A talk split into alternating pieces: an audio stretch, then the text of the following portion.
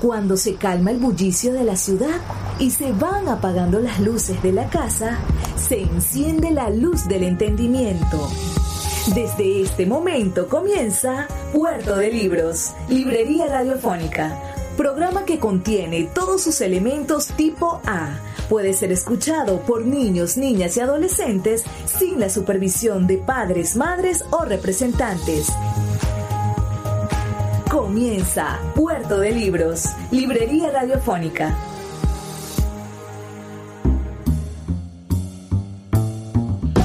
Bienvenidos a Puerto de Libros, Librería Radiofónica. Les habla Luis Peroso Cervantes, quien de lunes a viernes, de 9 a 10 de la noche, trae para ustedes este programa a través de la Red Nacional de Emisoras Radio Fe y Alegría de toda Venezuela. 21 emisoras llevando literatura, pensamiento, intelectualidad, un, un, boleto para que usted aborde esas embarcaciones de papel, esos barquitos de papel que son los libros y que son capaces de transportarnos, de llevarnos a los lugares más recónditos y maravillosos de la humanidad. Hoy estaremos transmitiendo nuestro programa número 153. 153 programas que hemos hecho para llevar a sus hogares buenos y maravillosos libros. Hoy estaremos escuchando una entrevista que se le hizo en el año 2017 a la gran escritora, colaboradora,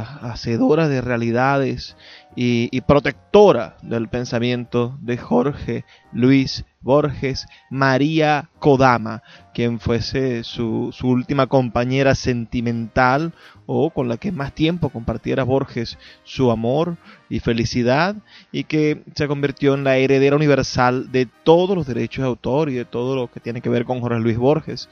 Allí se ven cosas maravillosas. Yo estoy seguro de que ustedes van a disfrutar tanto como yo disfruté esa entrevista que le hicieron en un programa de televisión argentino. Nosotros hemos rescatado algunos fragmentos de ese programa para que lo disfrutemos. María Kodama es un personaje de la literatura.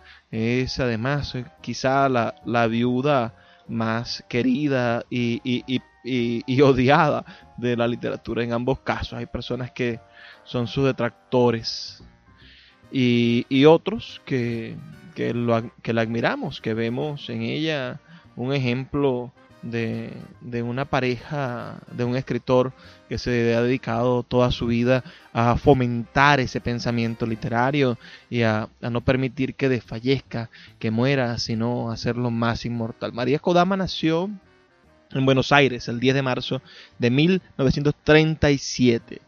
Es profesora de literatura argentina y su, su, cosa más importante, digamos, o por lo que es más conocida, fue por haber sido la, la, la, la mujer amada de Jorge Luis Borges y ella ha dedicado su vida por completo a eso. Ha publicado dos libros. Homenaje a Borges del año 2016, donde, donde se habla en este libro, en este, en este video, estamos hablando eh, en este en este audio que vamos a escuchar, van a estar hablando sobre la presentación de ese libro, Homenaje a Borges del año 2016. Que, que, creo que este programa es del 2016, exactamente, este que vamos a escuchar. Y en el 2018 publicó sus relatos. Son los dos libros que ha publicado esta maravillosa escritora que esta noche va a acompañarnos aquí en Puerto de Libros, Librería Radiofónica. Y antes de comenzar a escuchar el programa de María Kodama y escuchar su voz, me gustaría saber sus comentarios, si saben algo sobre esta maravillosa escritora, si han leído Jorge Luis Borges, háganmelo saber al 0424 672 3597 0424 672 3597, que es mi número de teléfono y a través del cual siempre tenemos esta relación tan estrecha y maravillosa. A mí me gusta muchísimo que ustedes estén del otro lado y me lo hagan saber. Y de esa manera se convierte esto en, un, en una especie de, estimulante, de manera de, llegar mucho más lejos y continuar haciendo con cariño estos programas. También puedes seguirnos en nuestras redes sociales, arroba librería radio en Twitter y en Instagram. Y en nuestra página web radio.puertodelibros.com.ve Allí se encuentran nuestros programas anteriores. También puedes seguirnos en nuestro canal de YouTube. Tenemos un montón de, de vías para que nos encontremos. Y no es justo que, que, estemos separados. Vamos a encontrarnos todo el tiempo. Y antes de comenzar, escuchemos los mensajes que tienen para nosotros nuestros anunciantes. Sultana del Lago Editores es una empresa zuliana de servicios editoriales. Nuestro catálogo tiene más de 100 títulos de autores nacionales e internacionales. Además, somos la única editorial que presta servicios de impresión bajo demanda en Maracaibo. No necesitas invertir en grandes tirajes. Tus lectores pedirán tu libro, nosotros lo imprimiremos y tú obtendrás regalías. Por ello, también editamos internacionalmente en Amazon y Google Play Books. Conoce más en nuestra nueva página web www.sultanadelago.com o siguiéndonos en Instagram como arroba sultana del lago.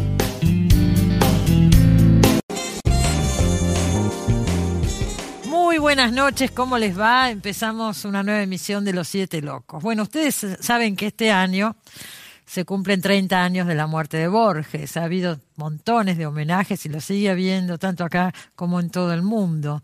Nosotros hicimos un programa en el mes de junio, cuando fue el aniversario. Vinieron una serie de escritores y críticos, dedicamos toda la hora a hablar de Borges. Pero no había venido una persona muy cercana a Borges, que en ese momento estaba en Ginebra, por supuesto, y hoy está con nosotros. Además ha escrito un libro, homenaje a Borges, que acá tengo en la mano. Ahí la presentamos. María Kodama es escritora, traductora y profesora de letras. Preside la Fundación Internacional Jorge Luis Borges, que creó en 1988. Invitada permanentemente por universidades e instituciones culturales, recorre el mundo brindando conferencias. Homenaje a Borges es su primer libro publicado. Bueno, María, homenaje a Borges, este libro, ¿es tu primer libro o no? Sí, sí es el primer libro que publico, no porque yo hubiera querido publicarlo, pero bueno, ahí está. Vos no querés publicar. No, no. Yo me acuerdo hace años, nos dijiste acá que, que tenías cuentos escritos, sí, sí. pero no, y que tal vez los publicabas, pero nunca los publicaste. No, no, no primero mm, no los publicaba porque Borges quería hacer la, el prólogo, yo no quería. Él quería que publicaras Borges. Sí, lógico, ¿no? lógico. Él quería hacer el prólogo. Bueno. Incluso uno de los cuentos él lo nombra en uno de los eh, de los prólogos que él hace uno que le había encantado, un cuento terrible. Este, eh, así que, no sé, pero lo divertido es que uno de mis cuentos salvó al argentinosaurio, que es yo había publicado. Fue divertidísimo, eh, porque el... Eh, yo había escrito hace mucho tiempo un cuento, cuando Borges estaba, se enloquecía mucho porque yo no quería publicar, entonces lo que hacía era publicar en un diario, en una revista. Mm. Y cuando él empezaba las críticas, yo decía, usted hizo su camino a su modo, ¿me deja hacer el mío? Sí tiene razón. y entonces yo había publicado un cuento llamaba El dinosaurio, mm. porque a mí me encantan. Y después de mucho tiempo, eh, ¿te acordás cuando confiscaron la fragata Libertad? Claro. Bueno, y al mismo tiempo viajaba el argentinosaurio a Alemania para ser exhibido. Y era la feria de Frankfurt. Sí. Entonces eh, se enteran que lo van a confiscar. Entonces llaman a un señor que se sentó después a mi lado en la comida y me explicó qué pasaba. Eh, y cuando se enteran de eso, le dicen a este señor que tiene que hacer algo, que sacar las cajas. No, dice, yo no voy a hacer eso. Además, sacar las cajas se necesitan grúas, mm. imposible. Entonces habla con el, con el juez y el juez le dice, bueno, hay una sola posibilidad, que esto se una a un acto cultural muy importante y entonces sí, yo puedo prorrogar la fecha en la que ustedes tienen que pagar. Mm. Si no, confiscado. Y cuando llaman a Cancillería parece que hay un chico había guardado mi cuento. Dijo, ya está, María escribió un cuento al dinosaurio. Entonces cuando me llaman y me piden, digo, yo me iba a Estados Unidos, digo, imposible, yo viajo mañana, yo no sé dónde está siquiera. No, no, lo único que yo tuve que hacer fue un permiso para que lo tradujeran y leerlo en traducción simultánea. Y con eso se salvó. Se salvó. No hubo confiscación. No hubo confiscación, así que mi bueno, cuento que los cuentos circulan. Salvó al te no dinosaurio. Sí, divino. La verdad que me encantó la idea. Además me encantan los dinosaurios. Los dinosaurios te Sí. gustan. Digo, en, en este libro hay partes, por lo menos, de distintas charlas que vos has dado en el mundo sobre Borges, que estás todo el tiempo, además, viajando y dando charlas. Sí, ¿no? sí. Sí, sí, Sobre todo este año es una cosa impresionante. Sí, como son los 30 años hay mucha, mucha, muchos homenajes, mucha actividad, muchas cosas que organizan otros, que organizo yo, entonces es todo un... Estás de un lado para el de otro. un lado para el otro. Y has dado muchas conferencias sobre distintos temas, ¿no? Relacionados con Borges o sobre la obra de Borges. Sí. Yo estuve viendo sobre Buenos Aires, por ejemplo. Ah, claro, sí. Claro, todo lo que Borges ha trabajado sobre Buenos Sí, Aires, sí. qué sé yo, la memoria. Hay, hay una parte sobre las autobiografías, ¿no? Y, Sí. y yo pensaba, digo, Borges, autobiografías, sí, hay dos, ¿no es cierto? Ah, Directa o indirectamente. Indirectamente, sí. Sí. Sí, sí, indirectamente, porque él, él no creía, primero en las biografías no creía, Sí. porque Él decía... escribió sobre... eh, sobre, bueno, él escribió sí, sobre Carriego, pero no una biografía en realidad, ¿no? ¿no? No es una biografía en realidad, pero este él no creía en las biografías, porque es cierto, en la biografía en realidad el que la escribe de alguna manera vuelca lo que él imagina que el escritor es. Mm. Si es difícil escribir una autobiografía, es casi imposible una Es muy complicado. Es muy Mm. complicado. Tiene que ser una persona muy objetiva, tiene que ser una persona con una sensibilidad muy semejante, eh, con pasiones muy semejantes, y eso es muy difícil de. Bueno, de sobre. Borges se han escrito unas cuantas. Sí, unas cuantas, pero creo que ninguna con éxito. No te gusta ninguna. La verdad que no, porque una de Horacio Salas, me acuerdo. esa es la, la rescatable. ¿No es sí, sí, sí, sí? esa es la bien. rescatable. Esa es la, sí, había olvidado lo de Horacio. Horacio Salas sie- siempre lo digo yo, Mm. es una de las eh, de las mejores. Sí, sí. Y este y él es una persona muy sensible en su propia eh, creación, este, y yo creo que eso es lo que lo ha ayudado a hacer una cosa. De, de las únicas, la única que se salva es esa. Es equilibrada, ¿no es cierto? Exactamente, ese es el término exacto. Es equilibrada. Cuando Borges escribe sobre sí mismo, es al final de las obras completas, Claro, un poco. vos lo decís acá, Sí, sí, sí. que escribe medio en tercera persona, como si no fuera como él. si no fuera él, exacto. Hay elementos, ¿no Sí, cierto? sí, claro. Y la que hizo con Norman Di Giovanni, esa la Eh, leí. Esa sí, la, sí la, eh, la biografía que en realidad es como un diálogo, ¿no? Sí, Sí, pero sí. es sobre su vida. Es sobre su vida, sí, sí. ¿No es cierto? Sí. ¿Qué sé yo? Tantos temas aparecen acá que son los temas, ¿no es cierto?, de Borges, el tiempo, Claro, qué sé yo, las religiones. Sí, eh, bueno, todo esto está tanto. acá analizado. sí. Uno pensaba, vos pones en el, en el principio del libro, dice exactamente, donde usted esté, hablándole a Borges, en algún punto del infinito, convertido en luz o energía, este libro lo llenará de alegría. Y yo pensaba, Borges siempre dijo que es agnóstico, y vos también. Sí, pero sin también. embargo acá, donde usted esté en algún punto del infinito, Claro, porque es eh, lo que jugábamos, ¿no? Porque él, por ejemplo, eh, él era agnóstico y yo también. Mm. Entonces decía, pero él a veces decía, bueno, nosotros eh, nos hemos reencontrado porque tiene, tenemos que venir de varias generaciones anteriores, por la forma en que coincidíamos en muchas cosas. decía Borges. Eh, Borges me decía. Y entonces eh, eh, prometámonos, me decía él, que si eso existe, nos vamos a reencontrar. Entonces yo le decía, sí, Borges, yo le prometo, pero soy sincera, en la próxima yo científica. Y él cerraba los ojos y me decía, no me diga eso, porque él quería volver a ser escritor. seguro. Entonces estaba desesperado y este y, y bueno y jugábamos con eso y después eh, me decía no pero sí eh, porque el agnóstico en realidad el que cree está en un círculo Dios existe con las dudas que la fe conlleva pero está encerrado en un círculo el ateo Dios no existe y está encerrado en un círculo. El agnóstico eh, somos muy patéticos porque buscamos a lo largo de nuestra vida, buscamos a Dios eh, por un camino paralelo tratando de encontrarlo por la única forma en que nunca vamos a encontrarlo, que es la razón. Por la razón. Entonces Borges me decía, pero si eso es así no nos vamos a reencontrar. Y yo decía, pero sí, Borges, si dicen que en el infinito las paralelas se unen, así que nos reuniremos con esa Dios, energía, fuerza primera, como queramos llamarlo. Síguenos en arroba Librería Radio. El poeta Luis Peroso Cervantes le acompaña en Puerto de Libros, Librería Radiofónica, por Radio Fe y Alegría, con todas las voces. Borges también le interesaban mucho las religiones muchísimo, orientales. Muchísimo, claro. Sí. Muchísimo, sí, cierto? Sí, sí, sí, sí, le fascinaba así. Este, y él, él, entra al budismo a través de la lectura de Schopenhauer uh -huh. él, cuando él estaba en Ginebra y a partir de allí se interesa por toda la, eh, digamos, la, las religiones orientales. Cuando vivió en Ginebra de joven. Claro, de joven. Vivió una etapa, años, Borges, claro, claro, 18 años tenía. Sí, sí, un poco Fue con menos. la familia, con sí, los padres. Sí, sí, sí, porque el padre parece como tenía mala vista, iba mm. a someterse a una operación allá en Ginebra, sí. o algo así, que después no resultó, en fin, yo no sé.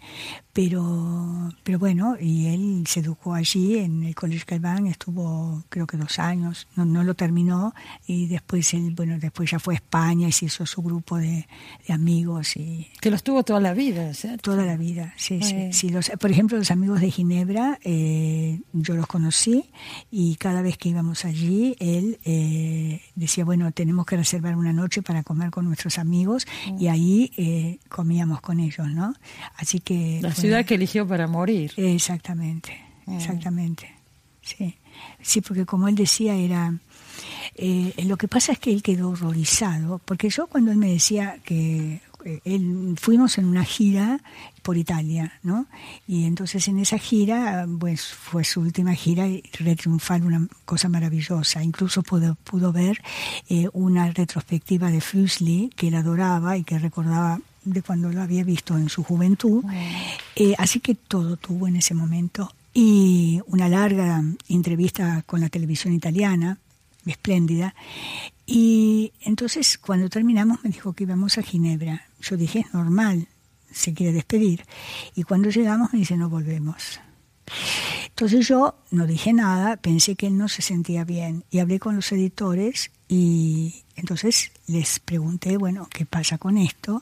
¿Qué hacemos? Me dice, bueno, eh, ningún problema, podemos eh, enviar un avión eh, digamos, sanitario, donde hasta sala de operaciones hay, mm. así que no hay problema. Yo no hablo con él porque me voy a sacar corriendo. Entonces hablé con el médico. El médico habla con él y entonces él me pregunta, ¿no? Eh, que si yo había hablado con el médico. Digo, sí, claro. Si podía saber qué le había dicho. Sí, claro, le dije. Entonces fue terrible porque me abrazó y me dijo que si yo lo quería, como él sabía que yo lo quería, no, yo había olvidado eso, no podía querer ver su agonía convertida en un espectáculo, empapelando las calles de la ciudad como había sucedido con Balbín. Sí. Y ahí se terminó todo. Sí. Y es que y esas fotos tremendas. Tremenda. ¿no? De Balbín, sí, en, la terapia intensiva. Alguien, pero sí, y este, y entonces yo le dije, no, le digo yo, no, no es que yo quiera que usted vuelva. Lo que yo quiero es lo que querría para mí, Mm. elegir en libertad, la libertad. Porque si uno elige algo por miedo, eso es espantoso, porque el miedo es, el, es, digamos, el Señor que nos esclaviza y que nosotros mismos lo ponemos dentro de nosotros. En cambio, si uno tiene la libertad, es la libertad es elegir. Entonces yo le dije, lo hice para que usted elija. Si usted se quiere quedar, ok, nos quedamos, no hay problema.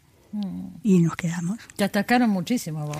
Ah, pero por favor, pero ¿quiénes? Señoras despechadas, señores pobres, que sí, nunca pero vos, podía... María, yo sé que, pasaste épocas duras con todo este asunto. Que claro, 30 años. Yo no podía hacer Bueno, ya duelo. pasó tiempo, digo, pero no. en ese... ¿No?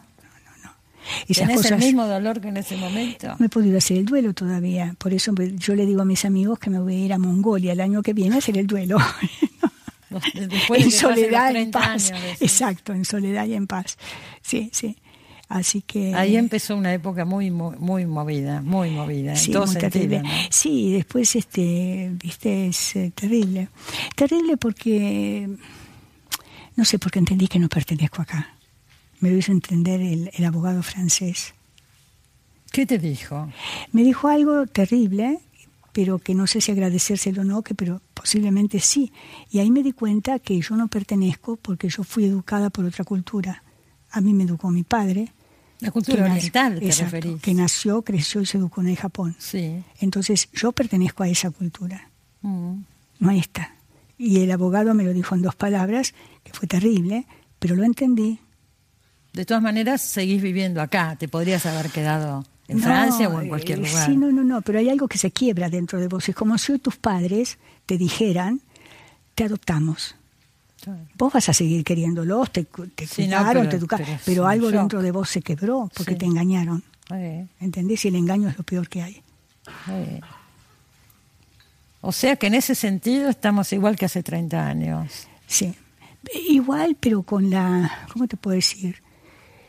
Con el conocimiento, por eso no hay, no hay cosas negativas, con el conocimiento de que simplemente yo pertenezco a otra cultura y ya está, ¿comprendes? O sea, no, por eso no tengo...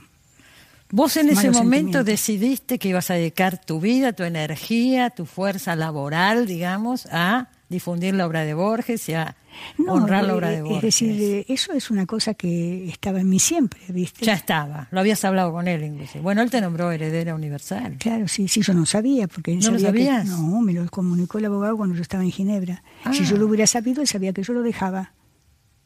¿Por qué lo ibas a dejar? Porque yo quería que él entendiera lo que entendió, que yo lo quería a él, Sí.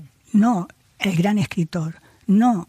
Bueno, su obra Sí, naturalmente Borges, es él, sí, ¿entendés? todo lo que significa Todo lo Borges. que significa. Entonces, eh, yo por eso nunca quise nada. Eh, yo no fui nunca su secretaria, dicen que fui su secretaria, nunca. Yo trabajaba, yo tenía alumnos a los que enseñaba español, que eran, que continúan siendo amigos míos, muchos de ellos, japoneses, turcos, ingleses, de distintas nacionalidades. este, dedicabas a eso, Y yo me dedicaba a eso ganaba mi, mi, mi dinero con eso, por supuesto. Y, y estaba cerca de Borges como mucha gente al principio. Borges, además es ciego, o sea, siempre Borges tenía gente que lo ayudara, que le leyera, que lo acompañara en los viajes. Sí, siempre, siempre Y tenía un poco alguien. vos empezaste a rodearlo en es- desde ese punto de vista, a viajar con él, a estar cerca de él. No, además yo creo que lo que a él lo fascinó es que cuando yo lo conocí a él yo tenía 16 años Mm.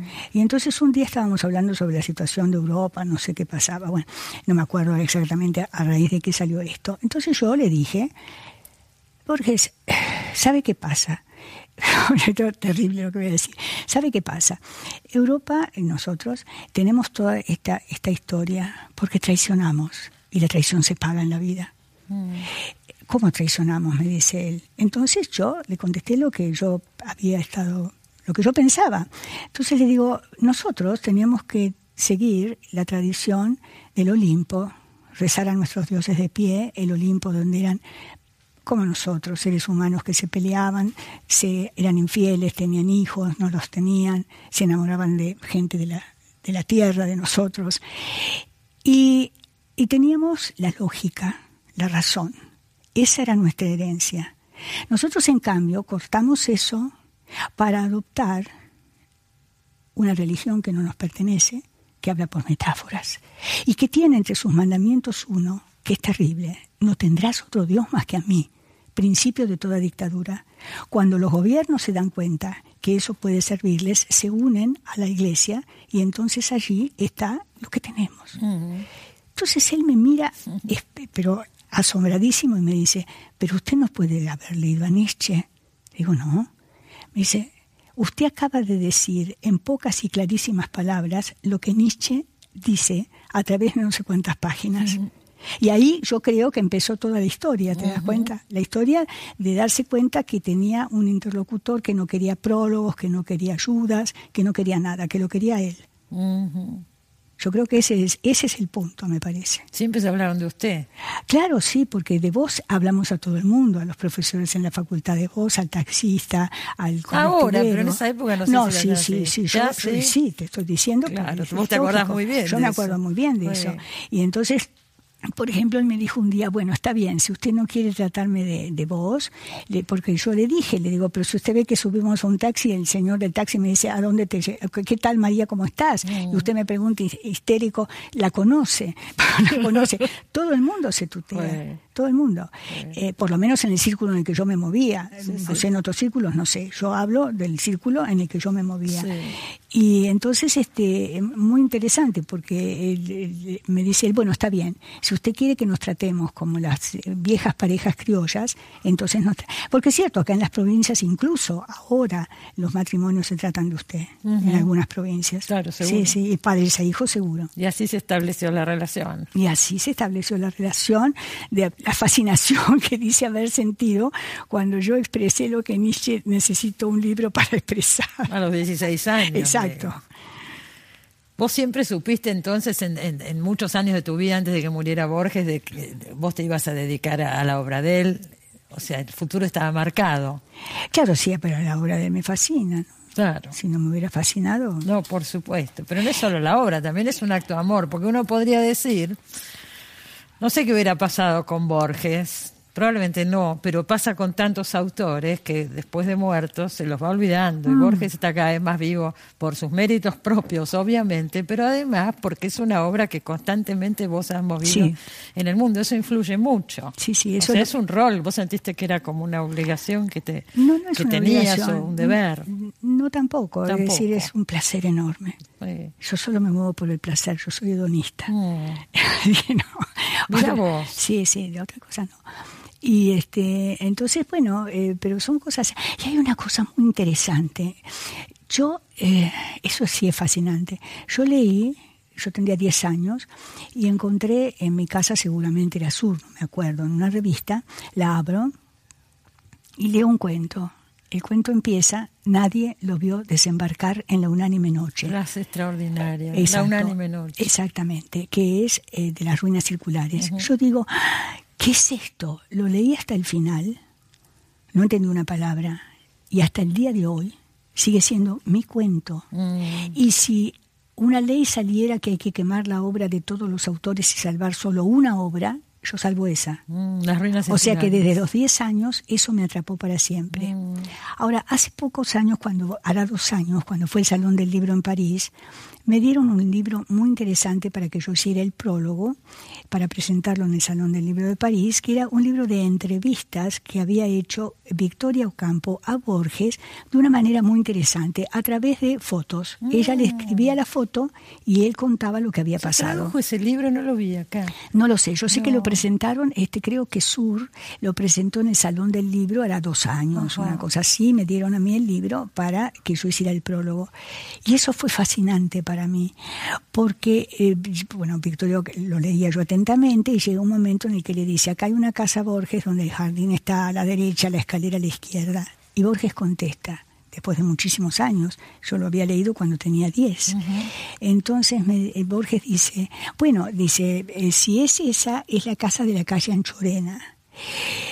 En, ese, en esa casa yo escribí Las ruinas circulares en una semana durante esa semana yo trabajaba, salía con mis amigos, caminaba solo, pero lo único que quería era volver a esa casa, porque nunca, ni antes ni después, pude escribir algo con la intensidad con que yo hice ese cuento.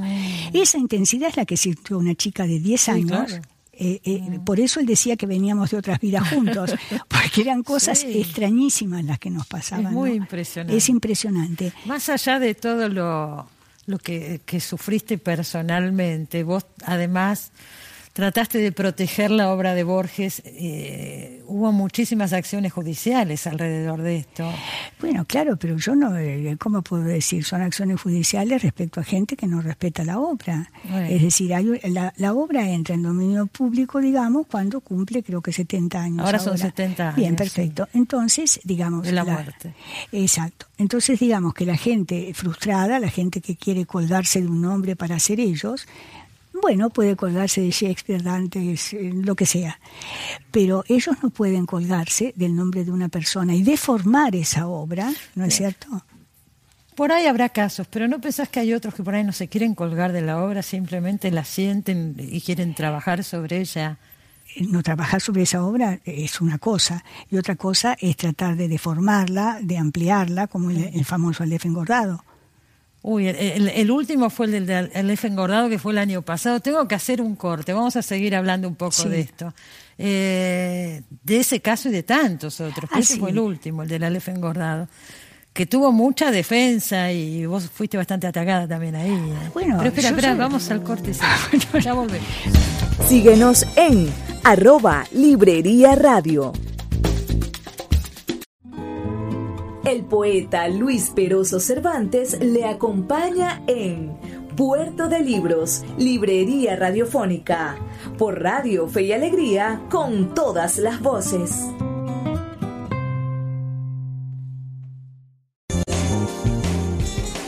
Bueno, seguimos conversando con María Kodama. Eh, lo último que se dijo en el bloque anterior era el tema del libro de Kachatkian, el, el engordado, que fue el último juicio, creo. ¿En qué está? ¿En qué estado está no tengo idea. Yo soy buenos abogados, yo no.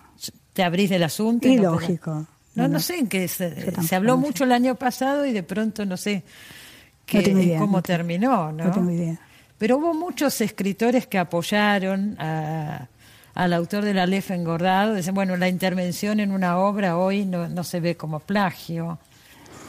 Eh, no sé, eh, yo lo que pienso es que hay una cosa que es el respeto por la obra de otra persona. Mm. Y por eso te digo, yo no tengo las leyes de acá en mi, en mi educación, ¿te das cuenta? Entonces, para mí hay una cosa que es el respeto, que es el respeto al otro. Mi libertad llega hasta acá, quiera o no quiera porque ahí empieza la tuya y yo tengo que respetarla, me guste o no me guste. Además hay leyes que protegen eso, pero acá no, acá nada existe, entonces ¿qué querés? Yo no puedo, no puedo hablar porque son dos formaciones totalmente diferentes. ¿Te das cuenta? Dos cosas eh, de, respeto, eh, ¿cómo te puedo decir?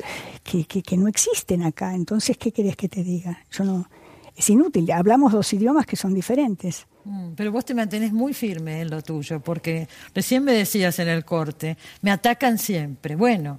Sí, sí, pero eso Tampoco me tratás de conciliar, vos en eso sos muy estricta. Porque no es mi obra, yo con mis cosas puedo conciliar, con una responsabilidad yo no puedo conciliar, de alguien que además sabía cómo pensaba, ¿comprendés? Entonces, vos si no me pidió permiso, pero segura que si te pedía permiso vos le ibas a decir que no, ¿no es cierto? Pero por supuesto. O iba a tratar de hablar para que arreglara eso, porque él interviene en la obra de Borges, cambia palabras, copia.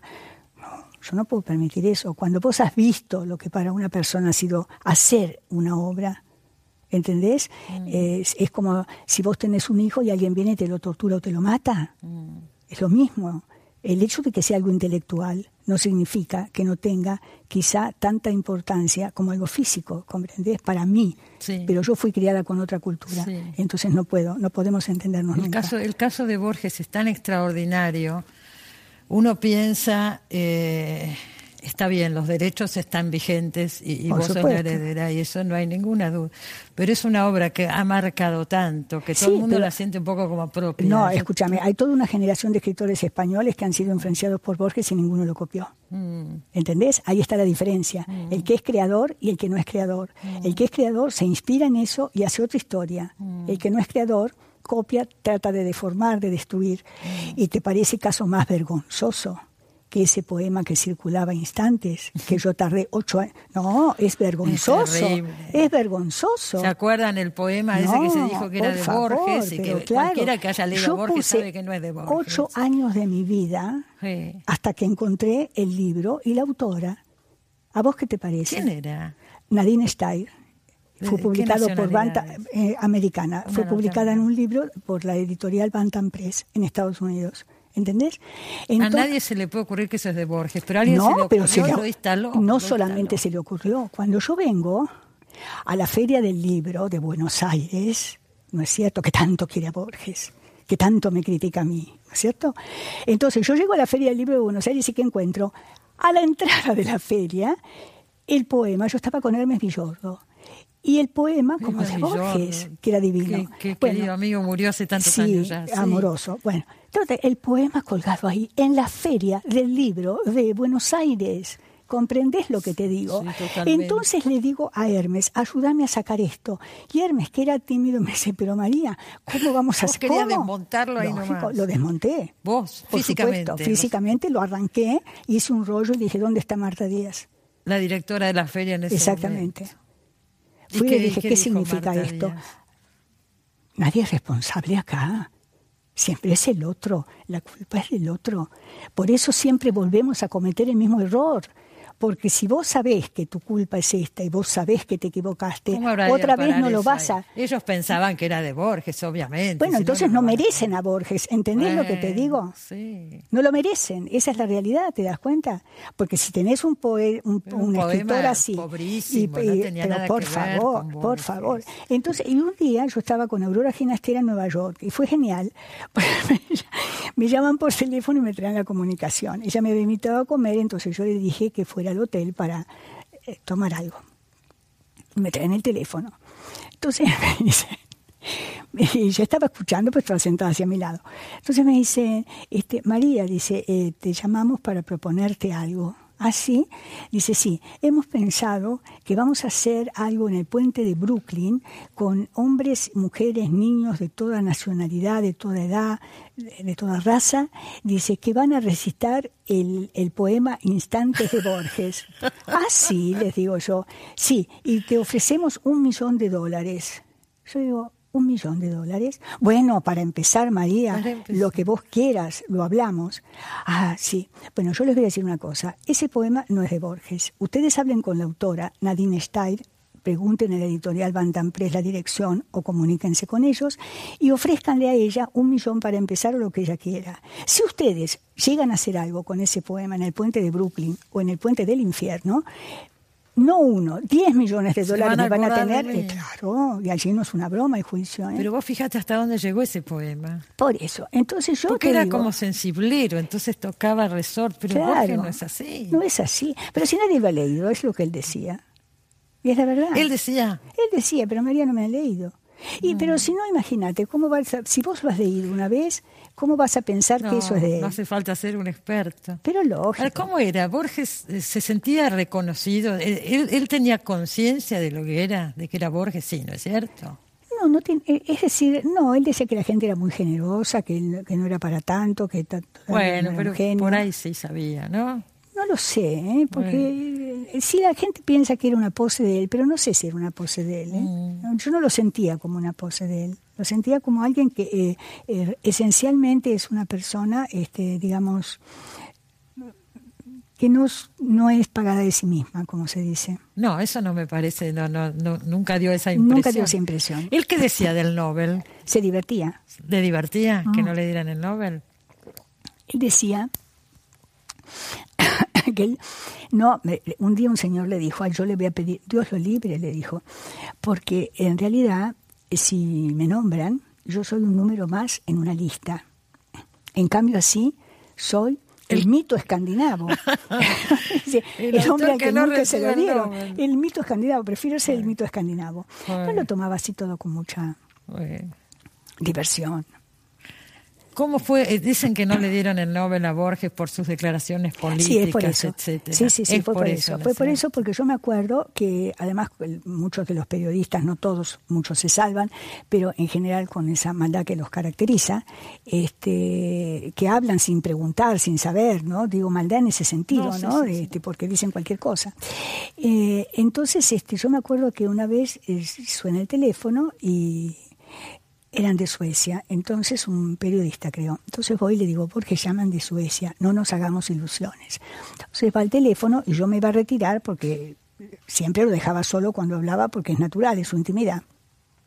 Él me retiene, escucha atentamente y le dice, señor, yo le agradezco mucho lo que usted acaba de decirme, pero eh, después de lo que he escuchado, quiero decirle algo.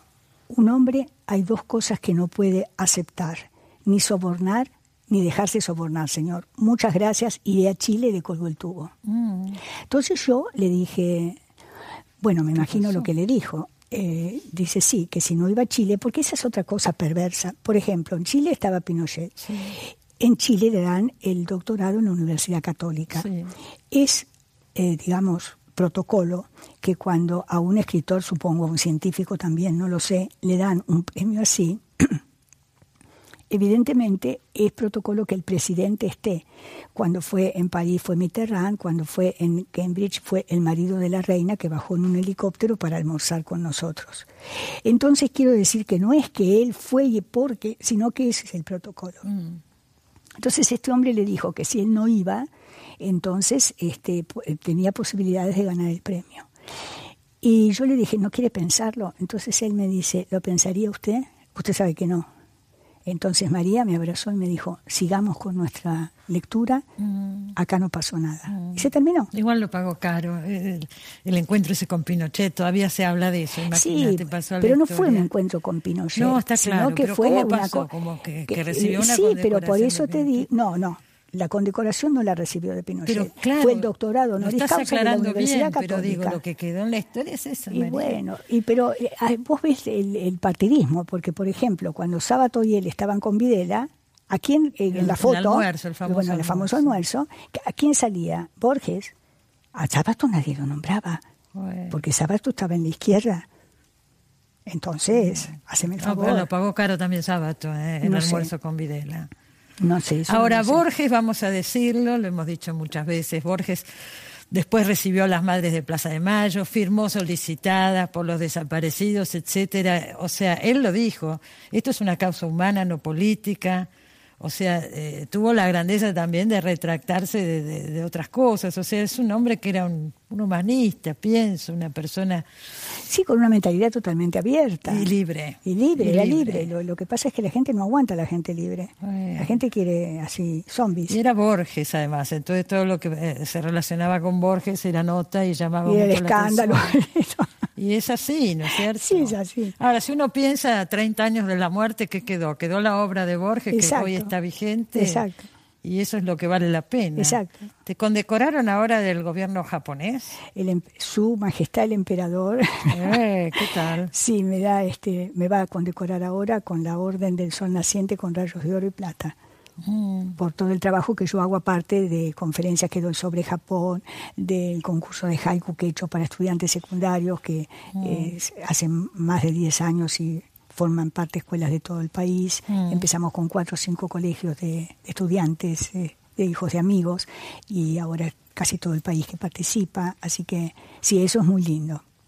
Seguro. ¿Seguís con la Fundación Borges, el museo? Sí, el museo. sí, ¿Se puede que- visitar el museo? Sí, de 10 a 14. De 10 a 14. Decí la lunes- dirección. Anchorena 1660. Anchorena y que... Anchore- Anchorena entre Beruti y Juncal. Ahí está el Museo Borges, en la Fundación Borges, y se puede visitar. Sí, sí, sí, de 10 a 14, Ajá. de lunes a viernes, menos en verano que, que, que está, cierran, cerrado. que hay sí. objetos de Borges. Sí, sí, claro, están los objetos de Borges, hay manuscritos, Mm. hay libros, eh, en fin, eh, no es un gran museo porque es un- una casa chica, pero, Pero ahí muy está. linda, sí. Y de acá a fin de año en el mundo, ¿qué homenajes faltan? Porque ha Bueno, habido muchísimos, pero sí, todavía yo sé que en el Instituto Cervantes en Nueva York va a haber una muestra de arte Eh, sobre sí, Borges. Sí, sí, es eh, justamente una, una muestra de arte que me pareció buenísima cuando me la, me la propusieron.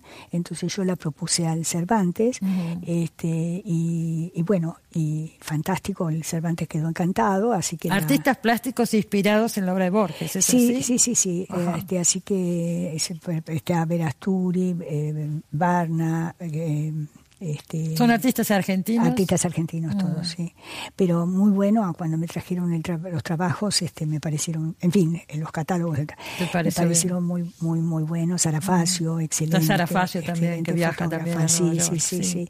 Así que es todo un grupo de gente muy muy linda, muy interesante, y como son 25 años que se y puso el nombre de Borges a la biblioteca del Instituto Cervantes, y 30 que Borges partió, entonces juntan los dos, Mm. las dos fechas, digamos. Por eso Bueno, el año que viene descansarás un poco, pues este año has viajado sin parar. El año que viene pienso ir a Mongolia. A Mongolia, María Kodama en Mongolia. Vacaciones en Mongolia. Vacaciones en Mongolia. Muchas gracias por haber venido. Gracias eh, a ti, María. eh, Gracias. Y acá está, acuérdese, homenaje a Borges, el libro que saca María Kodama por los 30 años eh, de la muerte de Borges. Síguenos en arroba Librería Radio.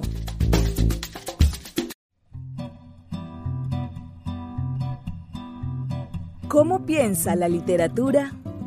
Piensa mejor. Lee un libro. Puerto de Libros, Librería Radiofónica por Radio Fe y Alegría, con todas las voces.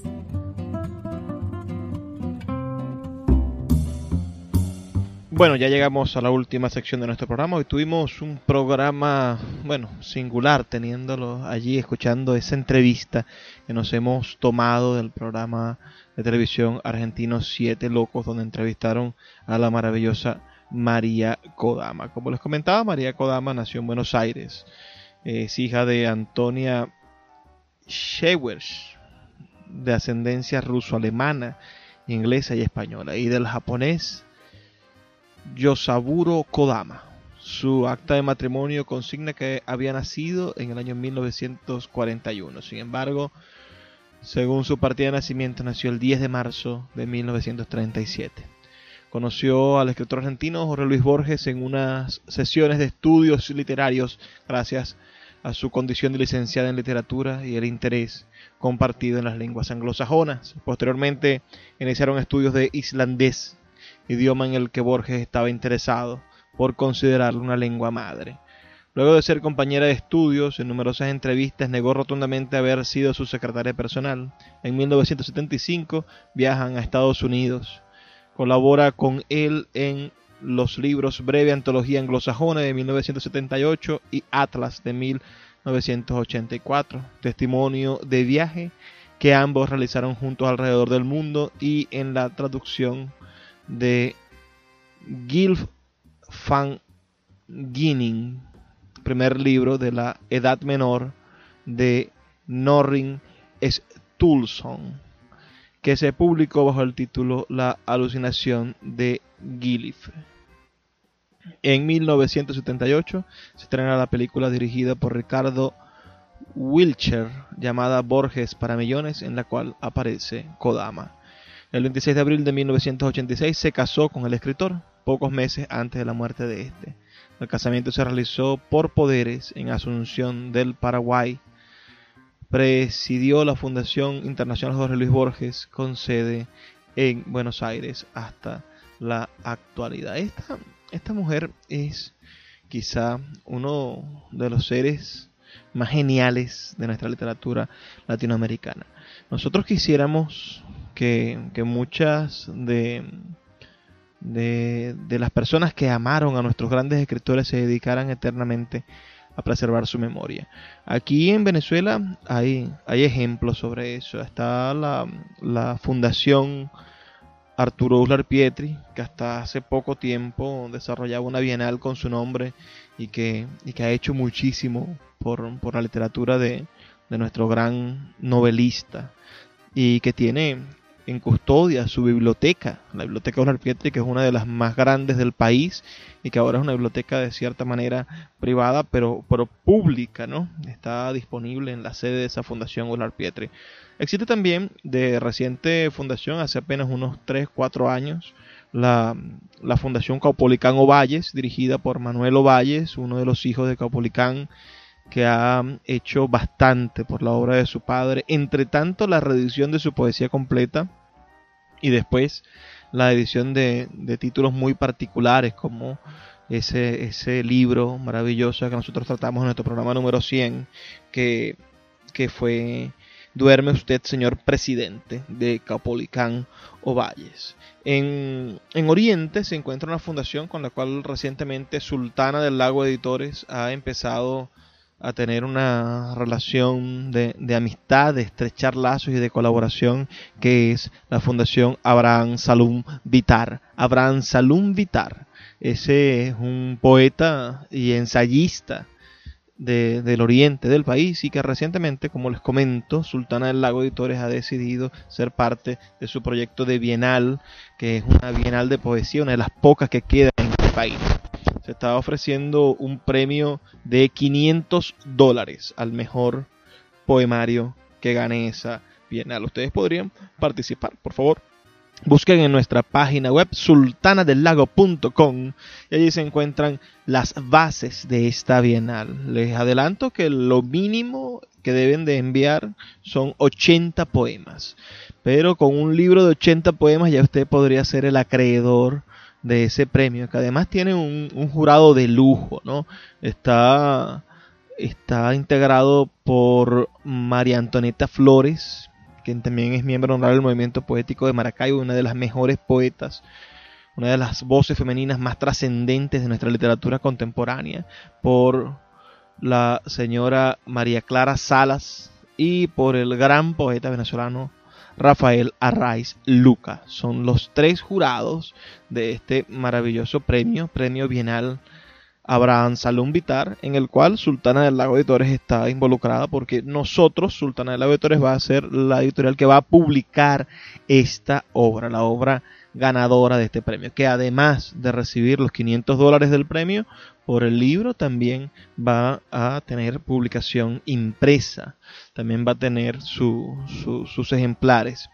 Este premio cierra ahorita en el mes de agosto, los resultados se dan en el mes de octubre y eh, se entrega el premio el 18 de noviembre, día del natalicio de Abraham Salum Vitari, casualmente, bueno, el día de Nuestra Señora del Chiquinquirá. Vamos a ver si alguno de ustedes que nos escuchan le interesa participar en este premio. Envíenme su mensajito de texto para yo enviarles más información al 0424 672 3597 0424 672 3597. Aún así, me gustaría seguir pensando en en estas mujeres, en estos hombres, en estos familiares, en estas fundaciones, en estas organizaciones que tras la muerte de los escritores se dedican a, a mantener en vida su pensamiento y su obra. Esos son hombres y mujeres, estos escritores muy afortunados que tienen esa dicha. Yo creo que aquí en Maracaibo debieron existir varias fundaciones para varios escritores maravillosos y sus familias fueron indolentes, lamentablemente, con, sus memorias. Y también sucede en toda la nación. Hay, hay escritores maravillosos que tenían, dejaron cuantiosas herencias, dejaron bibliotecas maravillosas y, y sus familiares le dieron la espalda a lo que este hombre o esta mujer hizo durante toda su vida y terminaron regalando sus libros, terminaron vendiéndolos a, a, librerías de viejo o, o, terminaron haciendo cosas que no contribuían a la trascendencia de la memoria de sus familiares. La configuración de una fundación en homenaje a un escritor es la primera parte de, cosas que pueden ayudar a trascender. Otros elementos son los museos, ¿no? aquellos museos donde se muestran las, cartas de nuestros escritores, los, los papeles que utilizaban, los manuscritos. Hasta hace poco, hasta hace unos años, eh, cuando saquearon por primera vez el servicio de bibliotecas de la Universidad del Sur y alguien me comentaba que por allí estaban los escritorios que había utilizado y algunas pertenencias personales del, primer rector de la reapertura de la Universidad, Jesús Enrique Lozada, y que eso bien podía constituir un, museo ¿no? de los valores de nuestros escritores regionales, pero, pero no hay una motivación tal. En Maracaibo sucede también que hay un desprecio por institucional por, rescatar ese tipo de figuras. Ahí tenemos la casa de Udón Pérez, la casa donde vivió durante años el gran poeta del Zulia, Udón Pérez. Es una casa completamente abandonada. Se la dieron a dos, a dos personas que supuestamente son de la cultura, que son los señores, el, matrimonio que lleva adelante también un, un, bar, una cosa que se llama Alborada, y ellos entonces les, les el, el, CRU, que es el Centro de la Floroneta, el encargado y propietario de ese tipo de instalaciones, agarró y le cedió en comodato el espacio de esa casa, esa casa antigua de cientos de años. Y esta gente ha dejado las ventanas abiertas para que la humedad mm, corroya el techo uh, para y, uno puede ver por las ventanas puede ver el estado de decrepitud en que se encuentra la casa de Don Pérez, que bien podría ser un, monumento, un museo a la memoria de ese maravilloso escritor. Nosotros debemos de, de aplaudir, por ejemplo, iniciativas como la Casa de Andrés Bello en Caracas, que es maravillosa, o la Casa de Ramos Sucre en el oriente del país, que aún mantienen ese espíritu, esa llama viva de esos grandes escritores. Nosotros necesitamos hacer una especie de turismo literario en nuestra nación.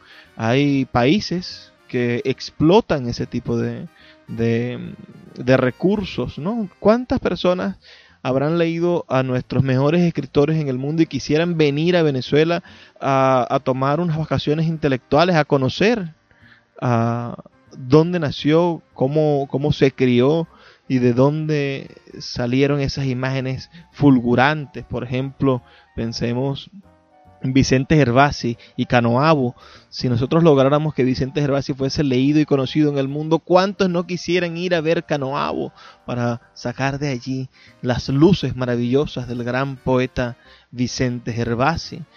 Ustedes me dirán que estoy pensando en un país que no es el que vivimos. Ahorita turismo, turismo extranjero, que venga gente de otro país a esta Venezuela que está en los índices más altos de inseguridad, delincuencia y homicidio. Bueno, pero no nos cuesta nada soñar, tener el objetivo presente y decir, sí se va a poder hacer.